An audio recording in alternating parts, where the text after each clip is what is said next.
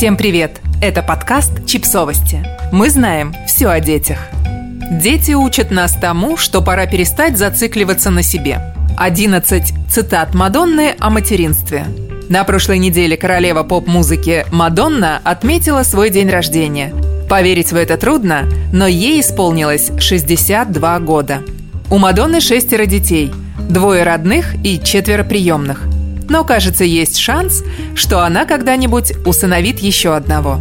Цитаты о правилах воспитания мадам Икс и ее опыте материнства в нашей новой подборке. О вечных вопросах матерей. Я такая же мама, как и все остальные. Тоже гоняюсь за детьми и постоянно их спрашиваю. «Ты домашку сделал?» Или «В чем пойдешь гулять?» О том, какие все разные. У Лолы один папа, у Рока другой. У меня есть четыре приемных ребенка. Дэвид, Мерси Джеймс, Эстер и Стелла. Безусловно, все они очень разные, и есть масса различных факторов, которые влияют на их развитие. Но я стараюсь каждому из них дарить свою любовь и мудрость в одинаковом количестве. О мобильных телефонах. Это была огромная ошибка – подарить старшим детям мобильные телефоны, когда им исполнилось 13 лет – когда у детей появились гаджеты, наши отношения с ними закончились. Не навсегда, конечно, но я вижу, что телефон стал огромной частью их жизни. Теперь они постоянно сравнивают себя с другими людьми в соцсетях. Ох уж не здорово это все.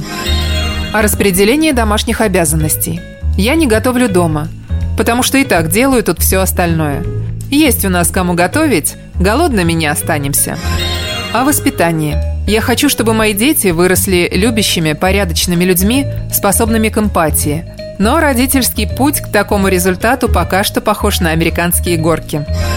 О том, когда станет полегче. У меня было такое представление, что дети вырастают и с ними становится легче. Ничего подобного. Мои старшие дети требуют от меня порой даже больше внимания, чем младшие. Они уже стали молодыми взрослыми и им как никогда нужна поддержка и совет. Об информационной атаке. Когда в 2008 году я привезла своего приемного сына из Малави в Лондон, все газеты писали, что я его украла. Я думала, эй, ребята, вы чего? Я пытаюсь спасти его жизнь. Очень тяжело было пережить эту медийную атаку, и каждый вечер я плакала. О поездках с детьми в Малави. Я очень люблю ездить с детьми в Африку, мы вместе с ними ходим в госпитале, общаемся с малышами, рассказываем им истории, шутим. Мои дети не боятся таких встреч, и мне это очень нравится. Конечно, когда мы возвращаемся домой, они все время сопоставляют свою жизнь с жизнью других детей. Понимают, насколько они привилегированы. Мои дети жалуются на то, что им надо ходить в школу. А дети в Малави бы очень хотели пойти в школу, но ее там нет. О материнстве и творчестве. У меня никогда не заканчивается творческая энергия. Материнство постоянно требует от тебя творческих решений.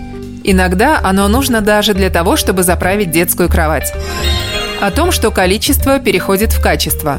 Чем больше у тебя детей, тем лучше ты становишься как родитель. Это как с песнями. Чем больше песен ты напишешь, тем лучше они будут. Если ты, конечно, не графоман. О том, чему нас учат дети. У меня шесть детей – и это полностью изменило мое восприятие жизни. Я поняла, что надо ценить время, что как родитель ты все время должен быть готов к тому, что что-то может пойти не по плану. Дети многому учат нас. Это уже почти банальность. И, наверное, главное, чему они нас учат, что пора перестать зацикливаться на себе.